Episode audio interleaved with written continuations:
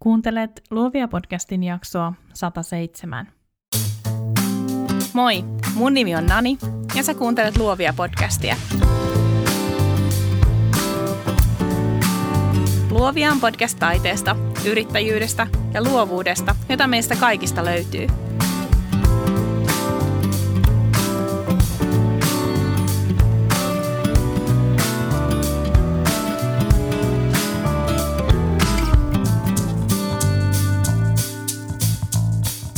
Tämän jakson sinulle tarjoaa Luovia podcastin verkkokauppa. Mene osoitteeseen luoviapodcast.com kautta kauppa. Verkkokaupastamme löydät muun muassa apuvälineitä parempaan viestintään, strategisempaan someen ja turvattuun valokuvaukseen.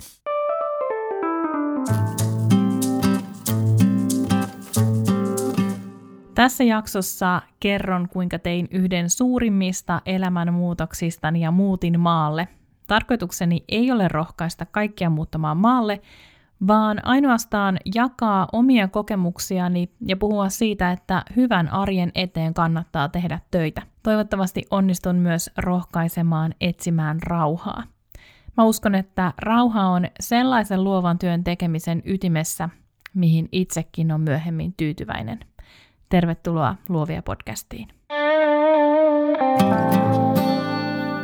Mä istun meidän terassilla päivävarjon alla pihapöydän ääressä ja kirjoitan tätä podcastin jaksoa 107.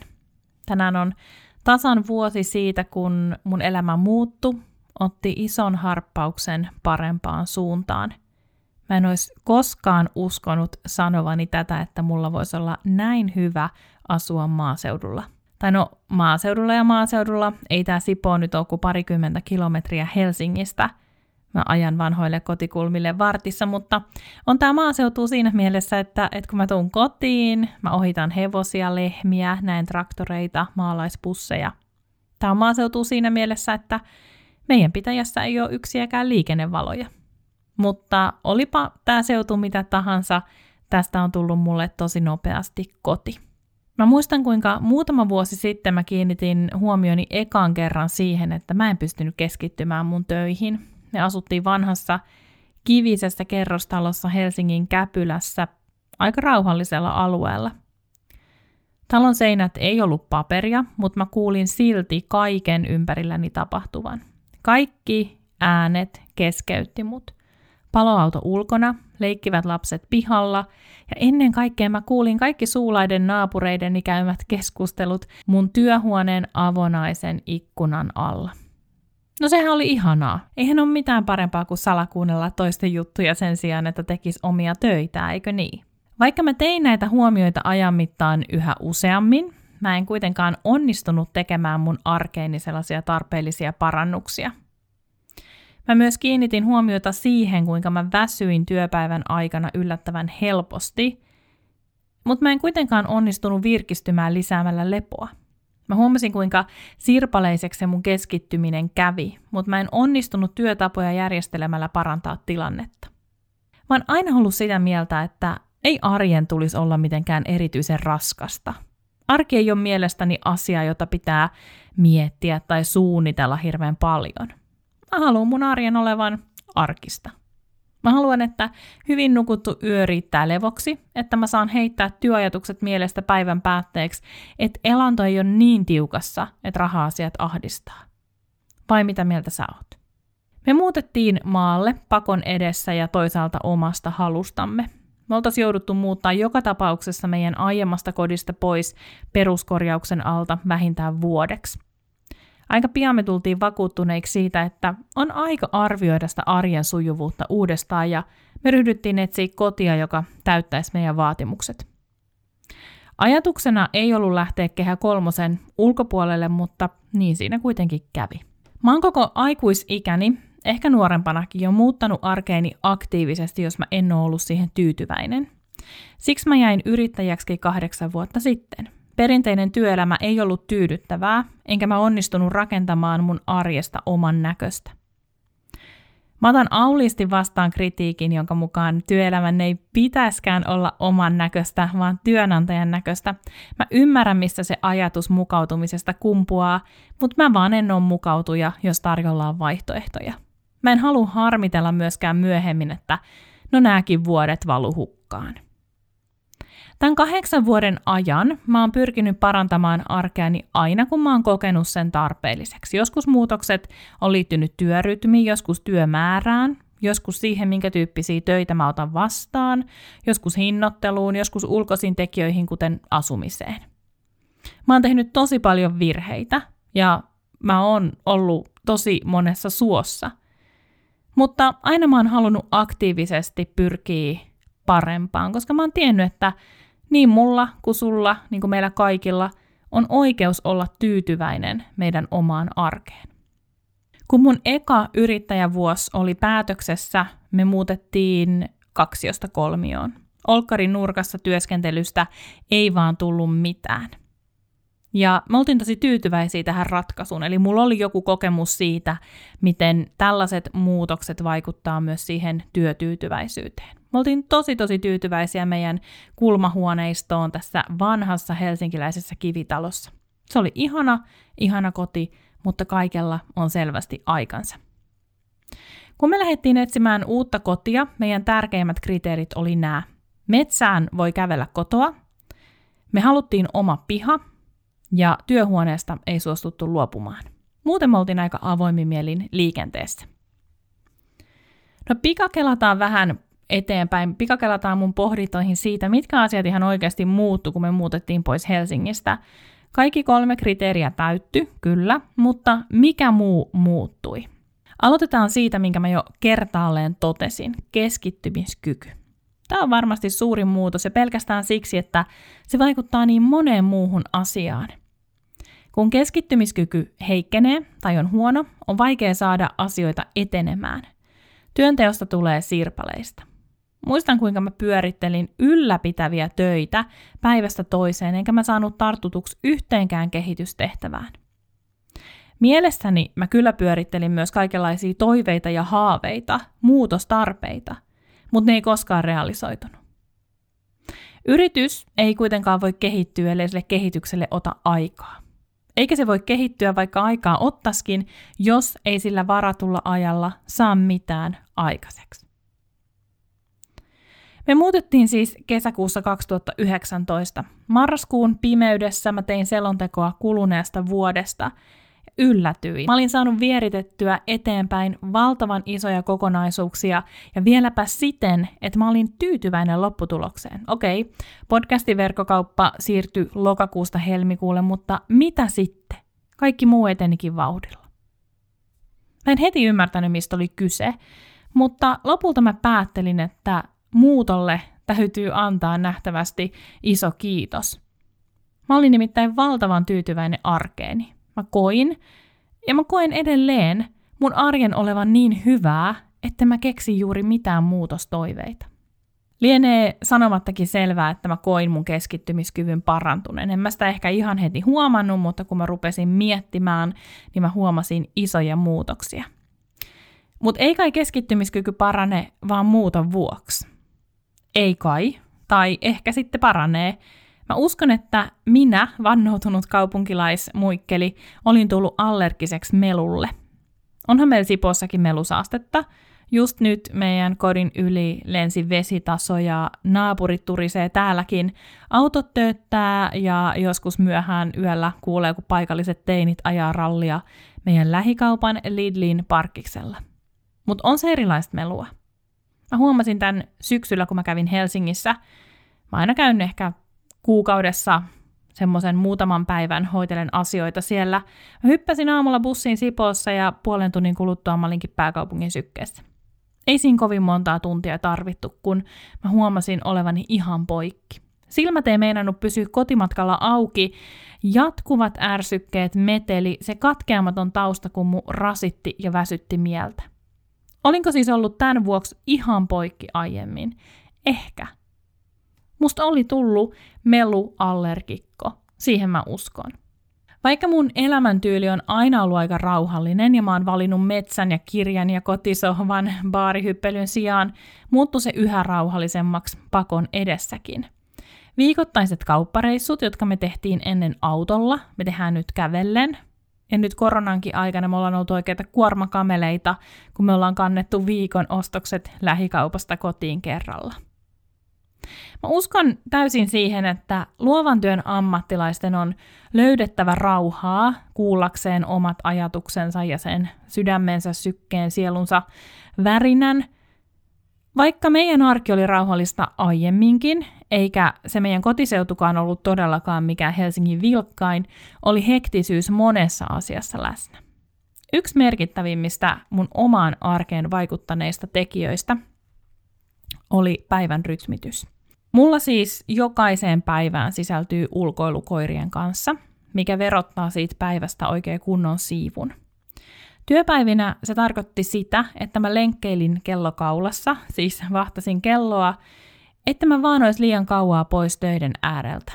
Koska mä oon hankkinut itselleni kaksi liikuntaa rakastavaa, kaipaavaa, tarvitsevaa koiraa, mä pakkasin ne joka päivä autoon ja huristin naapurikuntiin ulkoilemaan. Monta kertaa viikossa mä otin suunnakseni Sipoon. Koska meillä on vain yksi auto, piti miettiä huolella aikataulut. Monesti mä heitin puolison töihin aamulla, hain hänet iltapäivällä tai illalla. Ja kun mä lähdin koirien kanssa ulkoilemaan, mä hoidin samalla kauppa- ja kirjastokäynnit, postitukset, muut yrityksen juoksevat asiat. Sitten mä tulin kotiin painavien kauppakassien ja usein rapasten koirien kanssa. Tämä muutos on ollut isoin juttu. Ei ihmisen pitäisi lähteä metsään minuuttiaikataululla. Mutta en mä sitä osannut harmitellakaan, koska sellaista elämä oli ja sellaista sen mun mielestä kuulukin olla. Mä yritin tehostaa päiviäni, mutta mä taisin vaan tehostaa aikataulut äärimmille jopa niin hektisiksi, että mä en enää saanut päivistä otetta. Mä koko ajan vahtasin kelloa. No ei se tietenkään ollut ihan kamala. Jos olisi ollut, olisin mä toki sen huomannut. Sen sijaan, että mä olisin ulkoillut joka päivä samassa maastossa, kuten mä nyt teen, mä vaihtelin alueita päivästä toiseen. Muistan joskus laskeneeni, kuinka paljon bensaa palo pelkästään siihen, että mä menin metsään. Kun siihen päälle lisäsi vielä ruuhkien ja tietoiden aiheuttaman stressin, levottomuuden, oli kulutus huipussaan. Nyt mä kävelen metsään. Mä kävelen metsään joka päivä.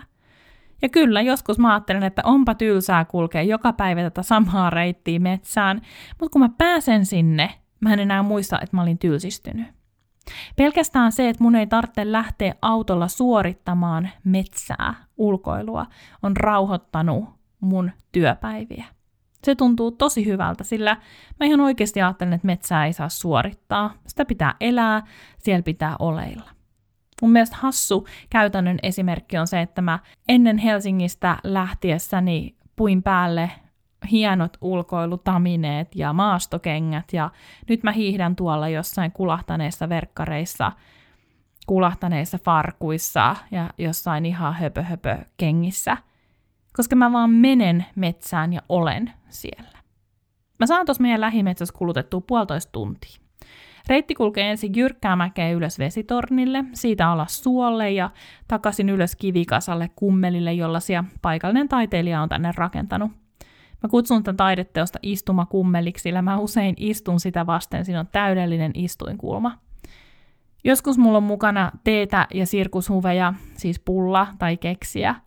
Musta tuntuu, että istumakummelilla tuulee aina, mutta sille paistaa aina myös aurinko – Mä teen valokuvaajan lihaskuntotreeniä vähän matkan päässä sijaitsevalla isolla kivellä. Piilotan koirille nameja tutuille mättäille tai jumppaan koirien syviä lihaksia puurungoilla. On hassua ajatella, että mä voisin tylsistyä varvikossa, kivikossa, kallioilla, järven rannassa. Ja sitten niinä päivinä, kun mulla on enemmän aikaa, mä kävelen kotimetsän läpi seuraavaan metsään tai sitä seuraavaan metsään ja mä päädyn järvelle – Tämä on semmoinen järvi, missä mä oon käynyt 15 vuoden ajan. Mä lähdin sinne aina autolla Helsingistä ja mä kiersin sen tai kävelin siinä kyllä siinä samoissa maisemissa kuin nyt. Ja nyt mä voin kävellä sinne. Ekan kerran, kun mä kävelin sinne kotoa, mä taisin itkeä. Se fiilis oli niin uskomaton, kun mä tajusin, että mä voin tulla tänne nyt joka päivä olemaan. Ja yhä vielä, vaikka ei nyt enää joka kerta tule tämmöisiä tuntemuksia todellakaan, niin mä istun nykyäänkin siellä rantakivillä imemässä itseeni sitä maisemaa ja sen mukanaan tuomaa kiitollisuutta. Mä tiedän, että sisäisen rauhan etsiminen on joskus työn tuskan takana, mun mielestä se on kuitenkin asia, jota varten kannattaa nähdä vaivaa. Mä uskon, että aika moni palanen mun yritystoiminnassa on loksahtanut paikoilleen muutoksen ja muuton vuoksi. Siksi, että mä näin vaivaa ja mä otin riskin. Ennen kuin me muutettiin, me ajateltiin, että no kyllä me päästään sieltä pois. Nyt vuoden jälkeen tuntuu siltä, että ei olla tulos takaisin. Se on tosi hassua, sillä mä kuvittelin aina olevani vannoutunut kaupunkilainen. Tai ehkä mä oonkin. Mutta mä oon myös vannoutunut hyvän arjen rakastaja. Ja jos mun arki ei ole hyvää, mä oon valmis tekemään isojakin muutoksia parantaakseni sitä.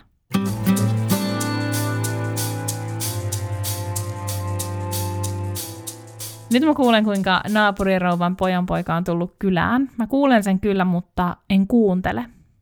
Mä pystyn sulkemaan taustamelun pois ja keskittyy olennaiseen.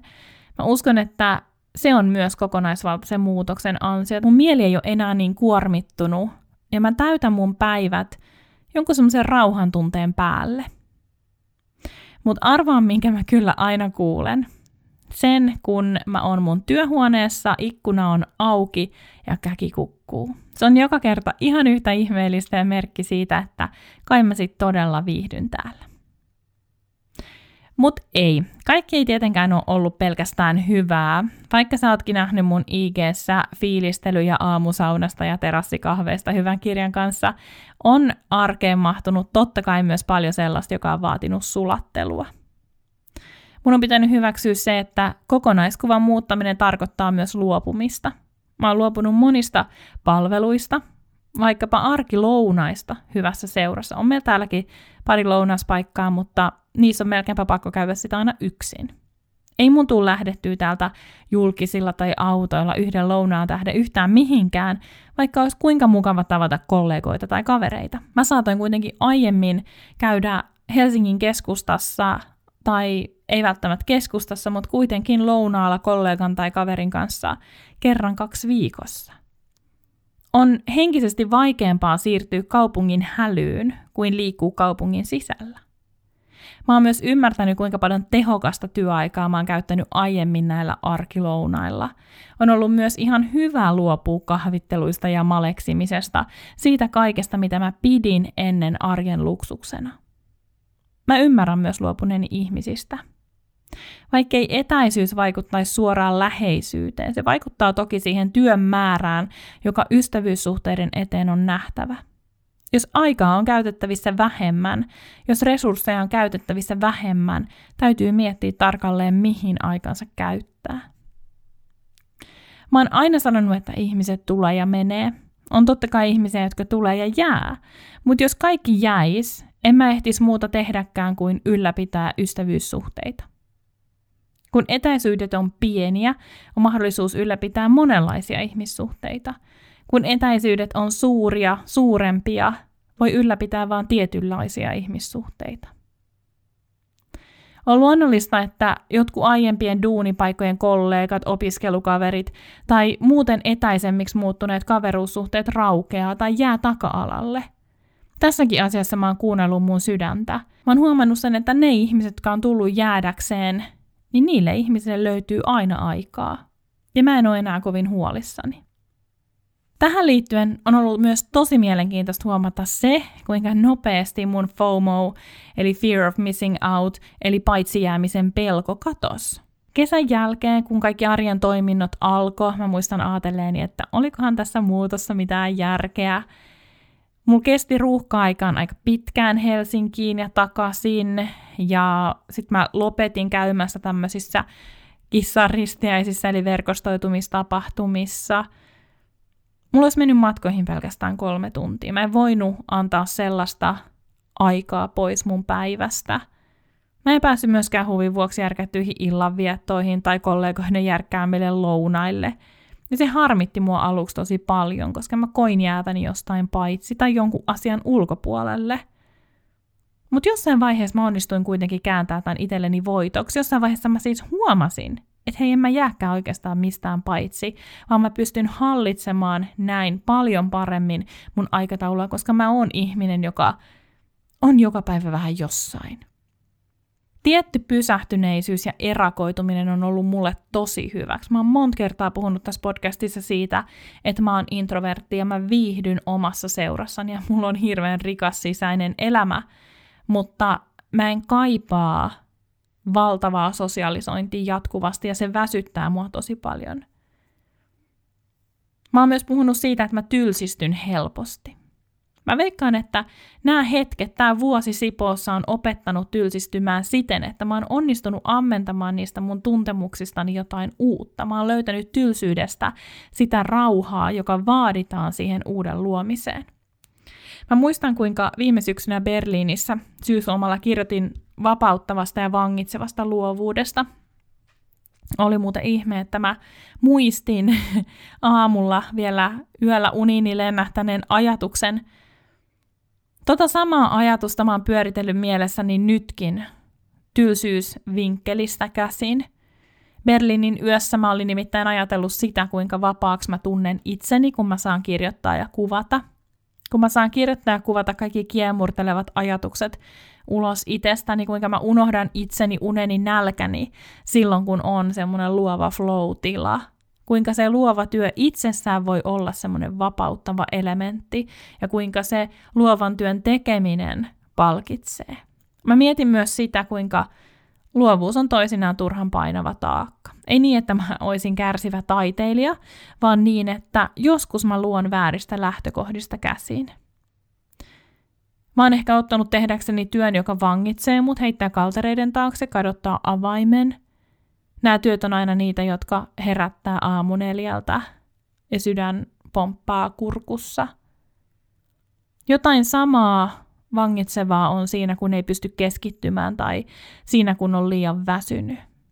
Vangitsevaa on sekin, jos menee kellokaulas metsään noudattaa itse laatimansa minuuttiaikataulua.